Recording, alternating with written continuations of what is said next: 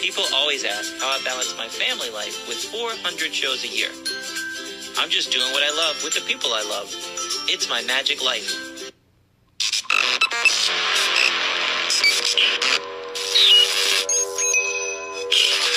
I like Wes Iseli. I like everything about him.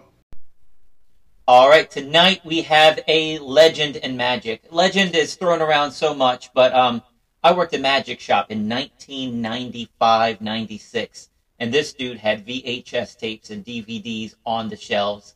This guy, um, my whole entire magic career, he's one of the people I've looked up to. Uh, prolific creator. I mean, you must have 50 different magic tricks on the market. Uh, legendary uh, host of Penguin Live lectures for numerous years, countless years. I don't know, 10 years, something like that. But uh, everybody, I'm so excited. My buddy, Dan Harlan. What's up, bud? How are you? Hey, hi, everybody.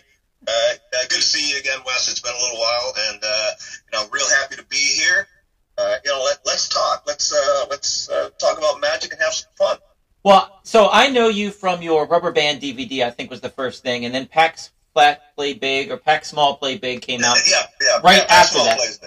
Because uh, not everything was flat, but everything was small. Everything was small. But um, and I had all those, man. So I mean, you were even before the I told you before the podcast started, you were on my television in my house three hours a night. It, my wife. Yep. You watching Dan again? You're Yep. watching Dan again? Yep. So um, it's just you've been there my whole magic career, dude. So thank you for all the influence and all the creative stuff that you've given me. You, I don't want to just blow smoke, buddy. I've, I'm a fan. Well, no, you're, fan. you're very welcome. That was that's really, I mean, that that was my purpose. I knew uh, when I started out, uh, I knew that I could just, uh, I you know, I could just uh, stick to my own and and make a living without ever associating with another magician uh, and and do a great show and become you know worldwide sensation and all those kinds of things. I could do that, right?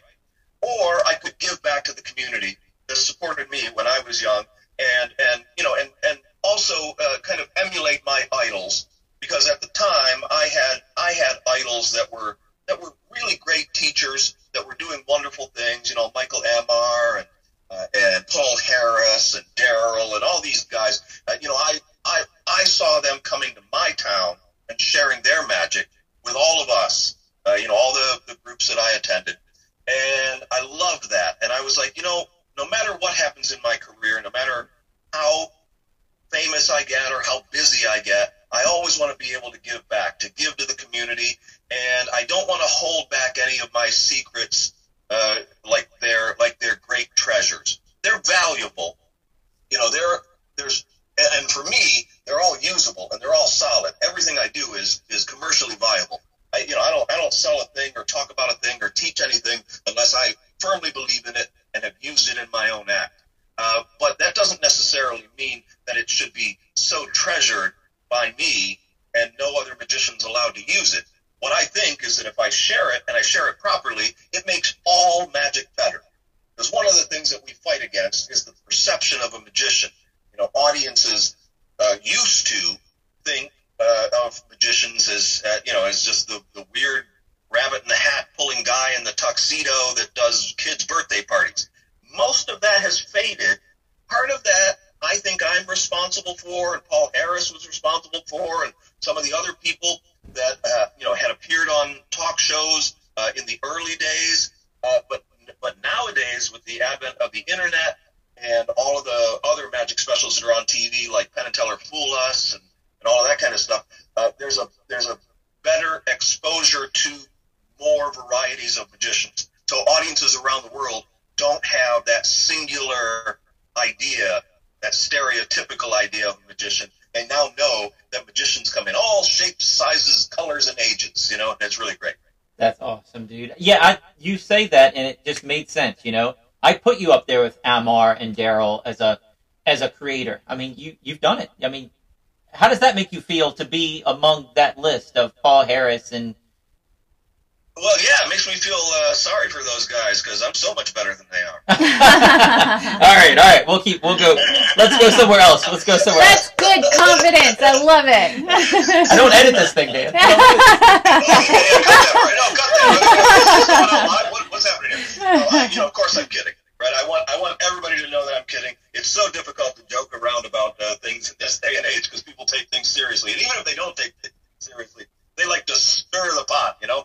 So, uh, so no, I have I have the utmost respect for them, of course, uh, and it, it was always my intention to live up to the level that they set, and and hopefully I have. Now I will tell you, okay, that you know, I mean, in all fairness, uh, I just haven't stopped. So once once I started releasing uh, my ideas and my creations and coming up with things and, and working it all out, um, I kept at it constantly and kept transforming, you know, and kept doing new material. So I hold a lot of records that the other creators and teachers don't have. Uh, one of which I've released more magic on DVD than any other magician. The other one is I've released more magic on uh, video of any format than any other magician. Uh, I have performed and taught more magic than any other magician. So, so yeah, I mean, you know, I I think I've done a pretty good job honoring those that have come before me, but I also have set a, a new bar and a new level uh, that hopefully will be a legacy for me because I think you know that's the other important thing is that it's all good quality and uh, and and if anybody else wants to attempt it, I can tell them it's going to be really difficult. It's gonna, it's a hard road unless you absolutely love what you're doing. You absolutely have to love magic 24 seven. Uh, otherwise, you, you'll you'll burn out trying to do all the stuff that I've done. Well, I mean, just the tarbell tackling that alone. I mean, yeah. yeah. How many years did that take? Five. Took five years. Wow. yeah. And that was weekly, and though. It was, in the, it was in the planning stages for 15 years before that because it wasn't practical. You know, there was no there was no real way to do it uh, before the digital format became common. Uh, you know, because we used to record on on magnetic tape uh, in the old days. You know, and before that, photographic things. But let's not even talk about that. But but uh, magnetic tape.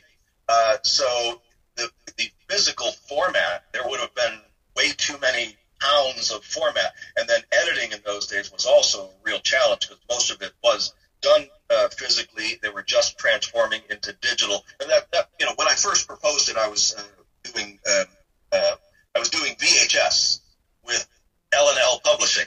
So so that's the format that, and then it would have to be released in that format. So that that was also a problem. Uh, but they they liked the concept of it. It was just wasn't possible at all. So I, I shelved it, I put it aside, and then, you know, 15 years after I first proposed it, uh, I happened to be working with Penguin Magic, and everything had gone to digital downloads, and everything was, you know, done, you know, edited digitally. I myself, you know, was getting conversant with it, with editing, uh, so I knew that it was practical because there wasn't going to be as much expense, you know, on the front end uh, to be able to do it, and it could be the turnaround could be quicker. So we would be able to to do it on that weekly subscription basis. Uh, and uh, man, uh, Penguin just uh, they love the idea, and when they said yes, I was I had to scramble and get all my notes together and then uh, start doing it. And uh, yeah, it turned out really good. Uh, it was more ambitious even than I thought because I started out wanting to release them every week, and it very quickly became evident that that was not going to be possible.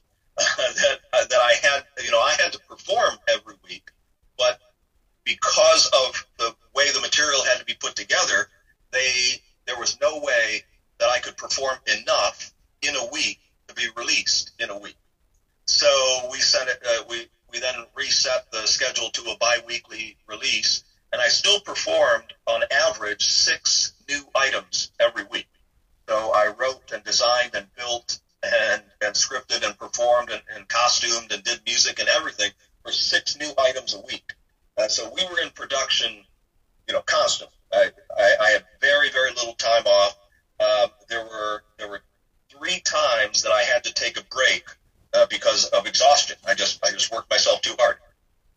I, I but, believe uh, but it. I, you know, I was thrilled to do it.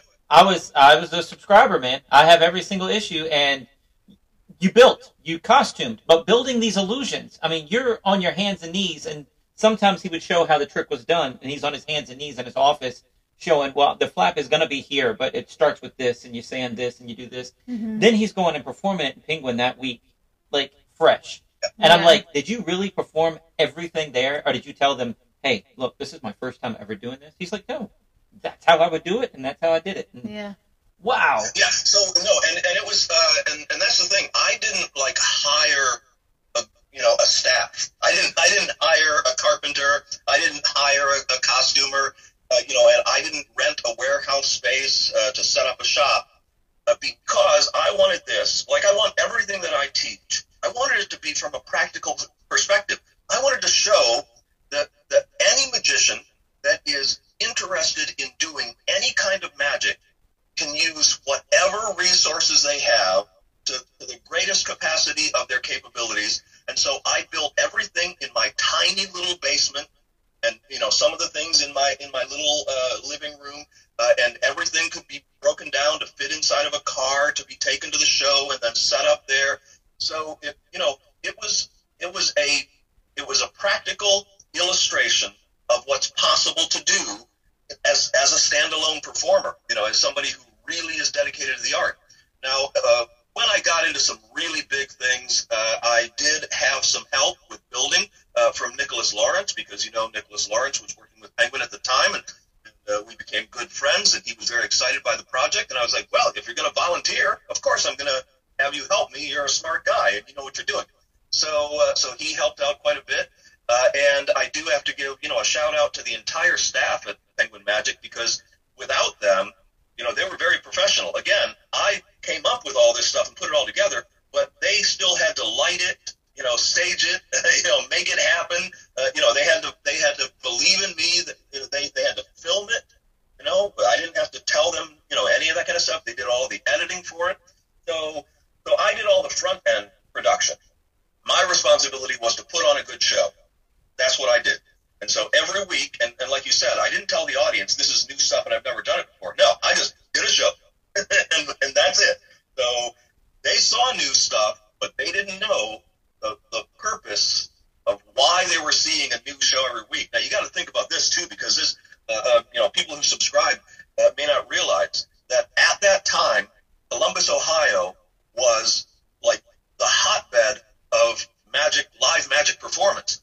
Every week, an audience gathered around, you know, lined up, sometimes around the block, to come in and see the show. It was talked about, you know, throughout the city, and it was hard to get a seat, and we had to start expanding the audience out as much as possible. Uh, eventually, it got to the point where we were turning so many people away that we had to charge. We didn't want to charge.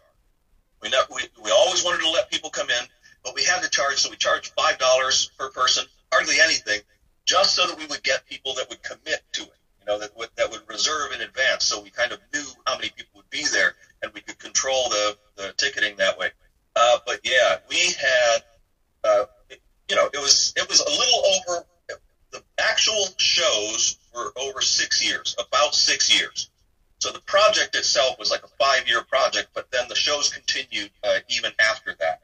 And man, it was one of the, one of the best uh, venues ever. You, you could do a whole hour long podcast or a, a, DVD just talking behind the scenes about that. Because I mean, oh, yeah. you you were in the coin section of the book, but you would be in different outfits because you filmed this coin trick three weeks later and this coin trick here because you didn't want to do a whole coin set and Yeah. illusion after illusion after illusion. But these illusions were so similar, he didn't want to do them on the same night. Yeah. Figuring all that out, dude, just hurts my head. Yeah, and that and that was what, uh, like I said, uh, it was it was impossible to release weekly for that reason. You know, let's say you've got the coin section. You know, uh, if I if I don't get all of the coin tricks done in that lesson, I can't release that lesson.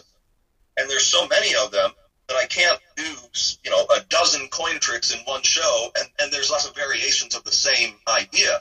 So I would have to piece it out. I'd have to play. There was a whole spreadsheet on how everything was going to go. And so, you know, a lesson, a coin lesson might be done in four performances. And so it has to happen over four performances, and then there needs the editing time for it to be released. So you need to have that lead time of about, you know, a month and a half to two months before it gets released for all of that stuff to happen. And that's every lesson. Not every lesson had the same, you know, issues with it. Uh, and then they had to they had to work together. You know, I had to find a way to write a show where I could do the material that was coming up in the time that it needed to be done so that they could then turn it around and, and turn it into a lesson. Dude, I watched every single episode, and I remember at one point you were hinting about doing like an Annemann project. Is am I right about that? Yes. Okay. So you know, I'm sure you you've heard this from so many people that uh, oh, you know, before the pandemic. So yes. so uh, there were a lot of projects uh, that were being tossed around uh, inside Penguin, uh, and uh, and I loved all of them. And one of them that that kind of you know appealed to me was to do something about Annemann. Um, now that project may still happen, but I, I am no longer completely connected with Penguin. I still do independent stuff with them. I still go up there every once in a while because what happened was when the world shut down, we just didn't have as many people coming into the studio, so it didn't make as much sense for me to, to just wait around and not do very much work. And it didn't make sense for them either. So I, you know, I decided I was going to go independent. Uh, and then I met my current uh, life accomplice, and I decided, you know, I'm going to move to North Carolina. So I'm in North Carolina now, uh, and no longer like directly connected with Penguin. So any of the, pro, uh, you know, any of the uh, projects that we were doing that we discussed may or may not happen. Um, that's one that I might do on my own, but I have, you know, I have such uh, so much work that I'm trying to get done right now. Uh, I am writing my masterworks. I'm writing three large volumes of my life works uh, right now. Uh, I'm doing a new lecture that I'm debuting in two days from uh, this recording. Uh, and I have a, a big convention coming up that we started last year. So the Annemann project is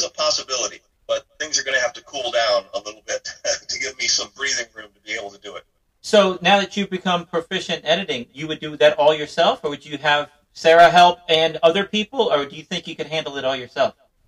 Well, I do. I am so hands-on, and always have been, uh, and uh, and so I do the bulk of the work myself. But I don't refuse help from people who are capable. So you know, uh, the, as as it stands right now, the the book project I'm pretty much 100% doing that all myself. It's just because it's it's all about me. It's autobiographical. It's going to have my voice within the writing, and, and there's so much material that other people wouldn't even understand that I would actually. I think it would. I would take longer to try to explain it to somebody than me just doing it myself.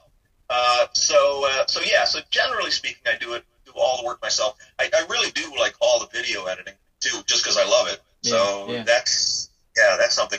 Uh, what I do, I have you know, um, Sarah Ella helps me out with uh, uh, anytime that I need research done, any kind of research. She's absolutely amazing at that.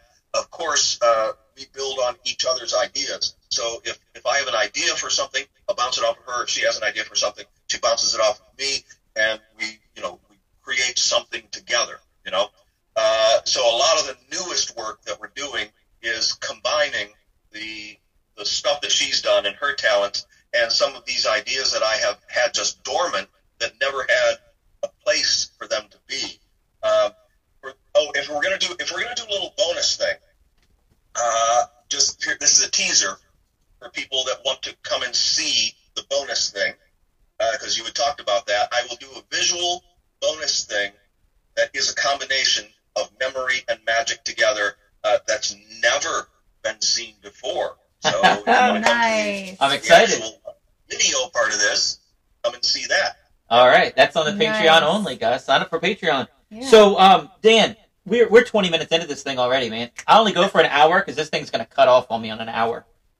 Okay. I could go all night. I mean, we're we are just we've only scratched the surface. Um, my favorite trick, I have to tell you, my favorite trick of all of Tarbell, and you had a ton of them. I'm a fan, I'm telling you. But grapes to raisins. That is my favorite, and I can't do it. I'm a family entertainer. I'm just afraid somebody's going to take it the wrong way, and it's going to. But I love it. I love the humor. I love everything about it. But somebody is going to take it the wrong way. Somebody's going to. Yeah, you know, you're I think you're best to err on the side of caution.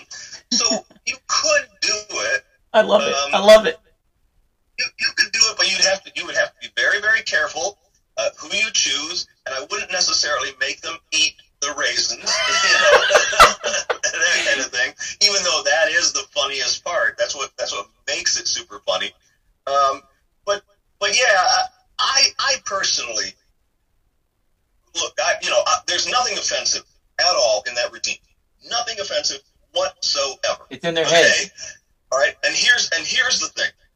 Here, here's how you could get away with it. All right, set it up. Let let all the listeners know what it is first.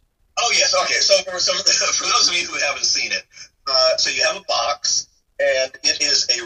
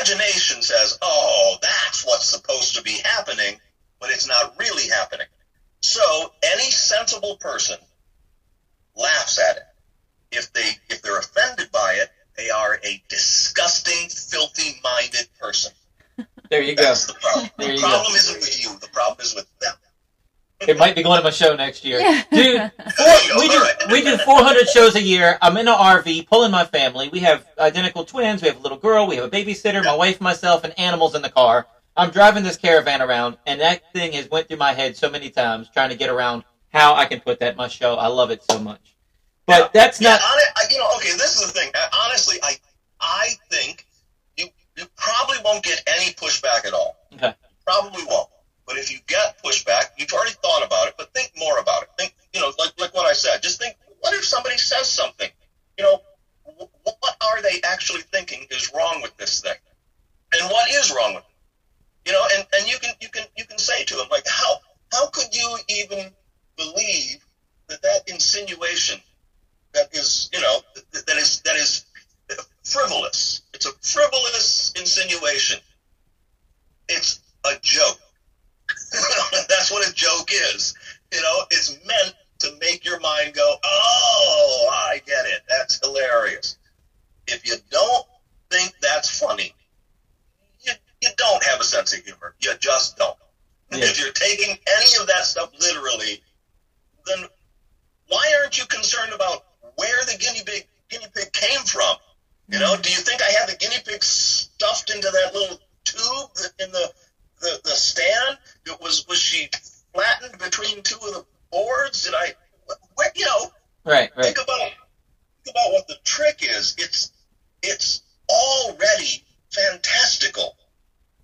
So your solution is is mundane if you think that she's quickly eating raisins right. and transforming them in a in a natural scatological way. Dude. I'm telling you, it's my favorite trick. It's my favorite trick. Yeah, good. All right. I have to ask you this, and you can feel free to shoot me down if you're not allowed to answer. Was um, did you have anything to do with Weenie or Mad Joke?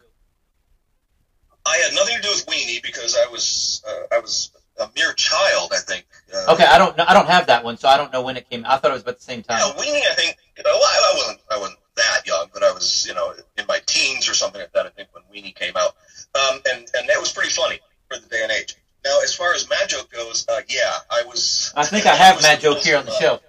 Yeah, I, I was I was what you would call the mastermind behind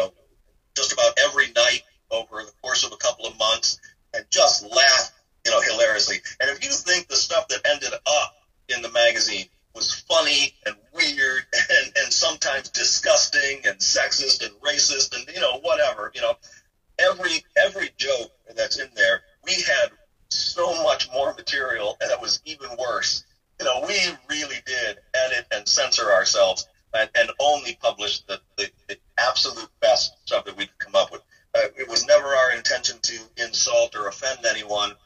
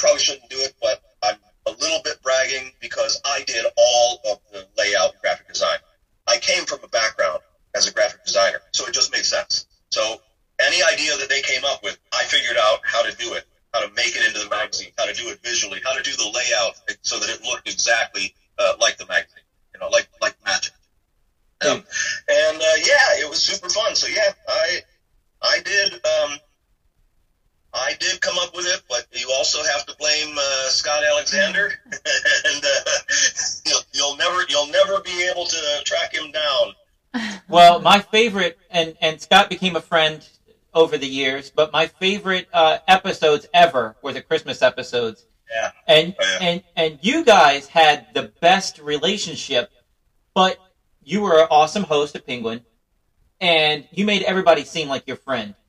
But Scott and especially Simon, uh, Simon Lovell, it was just a whole nother layer of just camaraderie, and that was your real friend. You could tell, and you Oh, guys, yeah, well, you guys know, really uh, got along. You know, Scott and I went uh, went like I said, we went way back uh, to the Vegas days, and we did spend a ton of time together and do a ton of projects together. So Magic is the one that magicians know about, but Scott and I also uh, designed and built haunted houses together. That's Oh, something wow. that, that people don't even know. I mean, it, we we did that. Uh, and we, we were interested in a lot of the same kinds of things in musical theater and in the same kinds of movies and, and all that stuff. So we really spent a lot of time. We were, we were very, very uh, good friends. And like I said, kindred spirits. Uh, we got along famously. Um, yeah, so whenever he would turn up, whenever we would happen to work a show together, it was it was always it was, it was like to me it always felt like uh, you know those classic uh, buddy picture kinds of things, you know, like the Bob Hope and Bing Crosby kind of stuff, you know, or uh, Dean Martin and Jerry Lewis, you know, it, it, it's that kind of a duo where we just really work so well together. We bounce things off of one another, and you know, and uh, and one of the things that I learned early on from watching some of that classic stuff was that if you are a host of something, you gotta you gotta take the, the, the passenger seat, if not the back seat. Let the talent drive the vehicle. Um, and uh, and my favorite host of, of all time was Johnny Carson. So I just loved the way that he would he would interact. Everybody was his friend. He knew everybody. He would interact with all of the people that came on. Uh, and, and he would just let them shine. That was the thing, you know. So so it's the same thing. Whenever whenever Scott would show up and we would do the Christmas things, Scott's the star. It's his show. I'm just there to support, you know, part of the supporting cast. Uh, and and I I approached the Penguin Live hosting the same way. You know, yes, I would chime in with facts or questions,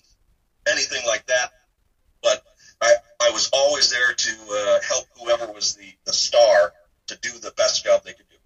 Well, we've had Eric Tate on the podcast. I love Eric, but it's it's not it's not Dan Harlan. I told him that I miss I miss Dan, dude. I love you, but I miss Dan. And your interviews Yeah, at the end, and is you're, the thing. Look, it's Eric's different, a great different. he- but, Yeah. he, but he knew, you know, it's tough shoes to, to, to fill. Yeah. You know, and especially during that that time, I wouldn't, you know, I would not want to be the person that is trying to reinvigorate, you know, something that had collapsed during a pandemic, and and now you're like the new guy on the scene, and everybody's yeah, everybody's familiar with me. They've known me for years. They've enjoyed it for years. Then it all goes away, and when it comes back, it's somebody else. It's it's a hard it's a hard job. And it, it got reinvented because they didn't do the interview portion at the end. And that was some of my favorite. I mean, sometimes the lecturers, and I'm, I'm talking, I subscribed from day one. Sometimes the lecturers, as a full time magician, I didn't learn anything. But I loved the road stories and I loved your interview process at the end. And I got more out of that than I did the entire lecture. I loved it. and, and that's something that I that I brought to the table right away. I, you know, I I, uh, I always uh, I always loved that more than just learning a lot of tricks. You know, we know we're going to do that. If somebody's going to lecture, we're going to learn a lot of tricks. But I want to know more about the person, and and uh, you know, and I and I and I particularly uh, find road stories fascinating. You know, uh, stories of problems that they've encountered and fixed, or whatever, or just you know anything like that. So uh, so I will tell you the secret, and it's a secret that I that I learned early on, uh, and that is that there's a pre-interview questionnaire that I sent to everybody. So it had a list of questions, not too many. You know, you, you don't want to overwhelm somebody, and it and you don't ask them for responses. You say you can fill something in if you want to, two or three words, just to kind of cue me as to as to what I should bring up, or you can just say, "Let's talk about this," you know, that kind of thing. Um, so you you you have a place uh, to start with them, because not everybody is as comfortable being interviewed as say I am. You know, if if you're going to interview somebody that's comfortable with being interviewed, you don't need any preparation at all. You can ask them anything. You know, uh, like that, that, that's just the way it is. But a lot of the people that would perform there, they they were used to lecturing. They were used to performing, but they weren't used to talking about themselves or things that had happened to them. Uh, and so they just needed that basis. And then when somebody would show up for the lecture, I would I would just go over just quickly, go over that questionnaire and go, yeah, just tell me, just here. And I have a pen with me. I just go, tell me a little bit about this so I can bring up a keyword, a keyword, a keyword. I take maybe at the most five minutes with them. And now we're set. Because honestly, if somebody if somebody says to me, you know, three words about a question, I know I've got ten minutes from that just talking to them. Uh, and and that was part of the secret was that it was just uh, it, it was just because and then that's why I looked like everybody's friend because it looked like I knew something already. Right, right. And that's something that I had learned about, you know, uh, Johnny Carson and other really great interviewers. They're not going into it cold. You know, Johnny knows to ask about certain things. He knows he knows to bring up. Oh, you know, uh, you know, I, I had heard that you were at this party and did this thing, and you know, tell us what happened there. So it, it sounds like he's got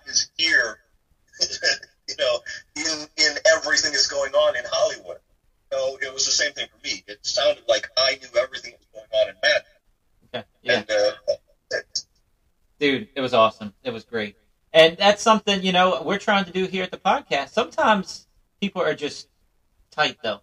They give you Yeah. one word answers, and it's just, you can do all the pre interview you want. I took no notes for you. This is stuff I knew about you that I'm asking because I know you. Yeah, So- before we started this, yeah, I mean, you did the same thing. You asked Yeah. me if there was anything specific I wanted to talk about, anything that I should that should be brought up, all this kind of stuff. So I mean, we have we have the, the most vague outline, but that's all we need. Right. Because I will, like I said, I'm an open book. I'll talk about anything. Uh, but I will tell you that I did. There were a couple of Penguin live lectures and interviews that were like that. That were that were a bit of a struggle, and hopefully they didn't seem that way, but but they were. Of course, those people will never be named, you know. Right, right, but right. you know, and, and that's the thing. They they just were uncomfortable for whatever reason. Who Yeah. knows? Yeah, yeah. It, it could be a million different things, or it could be Yeah. them. Dude, you have performed all over the world. I know with your lectures, but Mhm. can you tell me about some things that you performed? What are some stories that you have from out of the USA? Anything cool that you want to tell us about, or just start listing places you performed? Well, are, are you are you thinking like just like uh, like cool places or people that I've performed for that kind of stuff? Uh, you know, because because every I mean honestly, every place that I go, I, I have a good time. But um, but You left Penguin I- and went on one hell of a tour. You you left What was that? Penguin and you left Penguin at one point during Penguin while you were doing it. Other people took over for you, and you did a hell of a tour with uh, all your lectures. I mean, it was Yeah. worldwide. yeah, yeah. Well, well, uh, there I I did like two major tours uh, while I was there, almost kind of back to back, and one of them was really early on uh, after I joined them. Uh, and I'm getting ready to do that uh, this next summer. So a year from now, I'm doing that same tour. Uh, that that tour is arranged by a guy uh, in France, and uh, and and you tour uh, France, Germany, Belgium, Switzerland, um, and some other surrounding things, depending on how far you can. And that's a bit of a whirlwind thing. It happens pretty quickly. It's usually over the course of a month. And I remember that the one that I did when I, joined Penguin uh, was 22 appearances in 30 days. Wow. So there's only eight days off in, in that whole time. Yeah, so it was it was a lot. It was packed, but I love that. You know, I absolutely love that. Um, and I had done that tour. This this when I come when I go back uh, next summer, it'll be the third time. So I had done that tour before the advent, really the major advent of the, the internet the way that we know it and GPS the way we know it. So it was it was early on when that technology hadn't become commonplace, and I did that tour. That was tough. That was really really tough. Like I had I had a book of papers of who to contact. I had to I had to call everybody, you know, uh, and and and that was hard because because they didn't have it worked out where you could use a phone like you know internationally at that point. There were Mhm. cell phones early on, but they didn't have international service. So I would have to find a phone, a pay phone, and call. You know, and, oh, it was it was it was tough. It was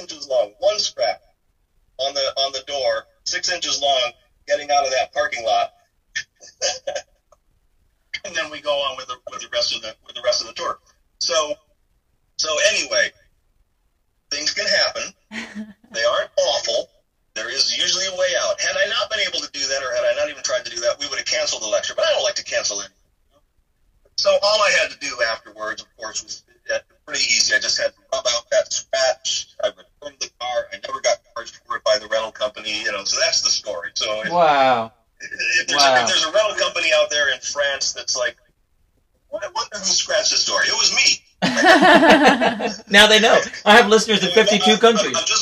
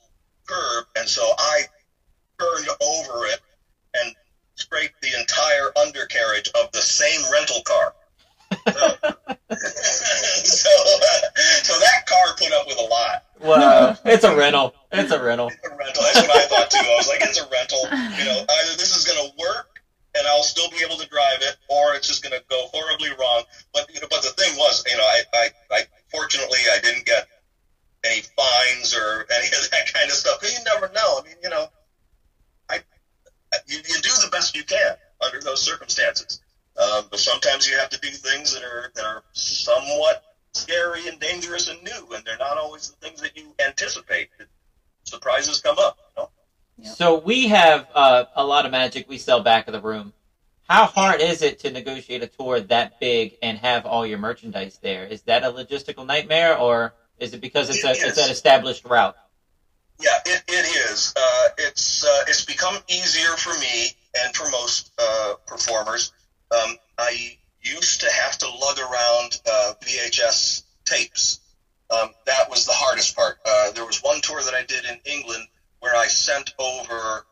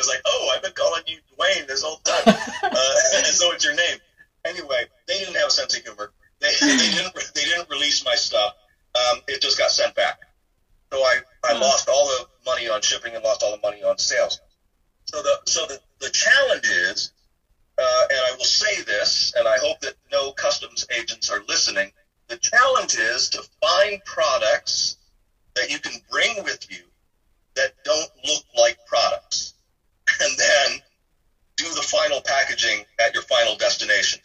But don't overdo that because if you know if you if you get if your if your stuff is looked at uh, and they see that you are trying to come in and sell things and not claim them, you could be turned back and you could lose. You know, you could you you, you could lose your ability to travel at least to that country. It's possible. It's happened to uh, people that I know. It hasn't happened to me, fortunately, because generally speaking, what I do in those circumstances, again, this is this is something. Let's say I sell a prick that uses a Sharpie marker. So here at home, I gimmick up the Sharpie marker, all of them, and then I'll take two dozen Sharpie markers and put them into the original boxes and seal them with tape, you know, and they look like I've just got two dozen Sharpie markers. That's it. Doesn't look like anything else. There's no packaging. There's no nothing, anything like that. And then I'll I'll bring with me some sandwich bags, and then the original, uh, like the instructions and stuff like that, will all be digital, so that when I get over to the to the country, the first thing I have to do is to print out and copy or print multiple, you know, versions of those and then package everything. So that takes a little bit of time too. It's always nice to have a little, uh, like a day off once you arrive to be able to do that. Um, but that, you know, that way, if customs agents looking at that, you've just, you've got 24 Sharpie markers. Nothing to see. What, what about somebody at the first? Like, you have friends all over the world, man. I know you Yeah. do. What, about just sending it to a friend over there and just picking it up?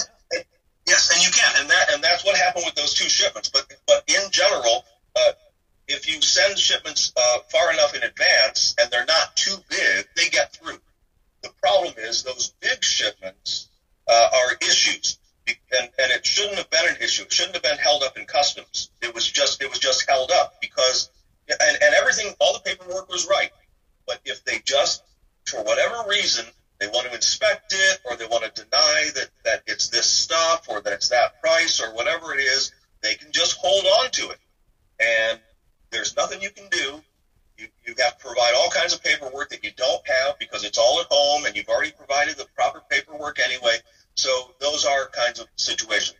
So yeah, if you are able to plan far enough in advance and send most of your stuff over in smaller shipments, then then you'll be fine. Um, but yeah, it, it's tough, especially if you're going over for a month. Man, a month it's hard to, to plan for. So most of the stuff that I had, I I sent some things over. I sent one large box over that never made it, and I brought in a few other things. So that's that's you know that took care of the month for me. So it wasn't a complete waste. Dude, we've almost done an hour already, and we have. I know. We, I, this is crazy. This is crazy. I have so much to ask you. But you ask me, I can I can talk at length about anything. You, you should have known that this was going to happen. So, I wanted to talk about your music. Are you still Are you still doing your band stuff? Yeah, I haven't had a chance uh, over. I think about uh, the last year. I haven't really had a chance to do much uh, musically. I've just been busier with other things. Um, but I do plan to get back uh, into doing that. Uh, I've recently built a stage in my garage, both for magic and for music. It's not it's not finished. I just I just built it, and eventually I'll finish it, and I'll put most of my music stuff out there so I can start doing that. Uh, but I've been really excited about uh, the advancements in uh, voice activated and AI music. It's going to allow me to create a lot of stuff just on my own. So I, I don't have to invest in a lot of instruments. I don't know if you know much about uh, the advancements that, that have been made, um, but you can now do MIDI control on just about any instrument just by vocalizing it. So you can you can go bop bop dee da beep bop doo, and then tell it to make that into a saxophone, and it will. Wow. That's awesome. No, no, didn't know that. That's amazing. There's, some, there's some pretty cool stuff out there. So it'll be fun to, to play around with that. Uh, you know, I've I've still been keeping up with just uh, singing in general, just keep my voice uh, pretty active. Um, but uh, but you know, not, nothing nothing out professional, no gigging. Because the the guys that I was in a band with, they're back in Columbus, and uh, you know, I haven't been up there in a year. Yeah. So you had this uh, new book on pre-sale. Is there any um, excerpts from Mad Joke that uh, got edited out going to be in that new book? I want to I want to see the stuff that you guys cut. Well, okay, the way there won't be. I will. Okay, that, okay, so I don't okay. Too excited because there won't be. Um, because the stuff that got cut never got written down Okay. or recorded in any way. It was it was all because we would sit around and pitch ideas to one another and just laugh hysterically at how you know we can't do that. You know, there, there's no way we can do that. But what can we do? What part of that can we do? And then we would hone it into something, and then that would be written down. So in in the the um, you know in the um, uh, the brainstorming sessions, in the creative writing sessions, uh, that's where all of that stuff was. We, we we had no you know, and I made it clear to everybody. I was like, look, as far as ideas go, nothing's off limits. So so tell me what what you think is funny. Let's all laugh about it. We may not be able to publish it, and so there was a lot of that. That happened all the time. And and, and again, I can't really, I can't divulge all of that stuff, but it was, it, it, it was mostly very, very offensive um, uh, to a particular religion. Okay. and, it, and it came and it came from somebody of that religion. So so that particular person would make fun of that religion, and it was hilarious. But there is no way that we would have been able to print any of it. So and then and then there was a, a lot of stuff that was just like uh, you know uh, sexually deviant humor, and we didn't put a lot of that stuff in. There was there were innuendo. We put in some innuendo here and there, but mo- most of the uh, deviant stuff we did. All right, so we have like seven minutes. I want to talk about your, right. your your new book. Where can we get your new book? Your your Yes, okay. Life so work. one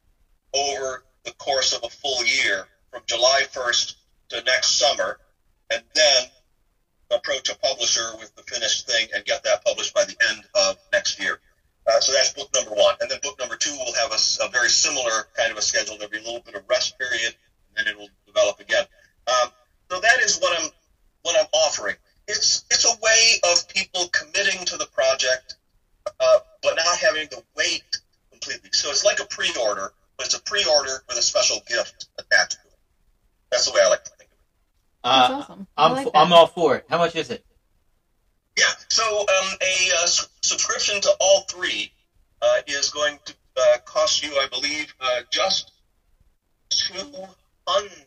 It might be two fifty. Yeah. Each of the books, each of the books at retail will be hundred dollars each uh, at retail, and so your subscription is two hundred and fifty dollars, and then you know shipping will be added when they get uh, published. So that's that's the way it is right now. I love it. We'll talk. Sign me up. Um, let's see. Let's see. So danharlanmagic.com and themystictower.com. You have information for your Magic Con. You did your con, your convention Yeah, last so, year for the. so as far as the danharlanmagic.com, that is going to be uh, that's it's you know going to be turned into a promotional only site. It'll redirect to the Mystic Tower. The Mystic Okay. Tower is where all my sales will go uh, from now on. Uh, and uh, Dan Harlan Magic will just be promotional for people who want to book me for shows and all that kind of stuff. Um, so if you go to themystictower.com, you can also get that information on Magicon. That's my uh, magic convention that I actually uh, Sarah Elephant and I have put together. We did it last year. Uh, it's called Magicon, kind of like Comic Con, but for magicians. Uh, we're doing it again this year. This year will be slightly smaller, not because we had any problems uh, last year. In fact, we had a great attendance and it was a fantastic convention and ran beautifully and smoothly. The problem we had was that the venue where we had it has become very popular. We were one of the reasons for that. We did such a great job, you know, hosting something in the venue that a lot of people took notice and people started to book more things into that venue, and they've been very active. Now they're really great people, so we're working with them again this year, uh, but we were only able to get one day instead of our our two day uh, festival. So little less expensive. Uh, it's too early to announce all of the the acts and talents and all that kind of stuff, but I'm I'm feeling it's going to be more uh, close up oriented, even though we will still have a big stage show. The big stage show I have already lined up uh, what's going to happen there, so that's all set. That'll be September 9th of this year, so it is coming up uh, in you know uh, three months basically.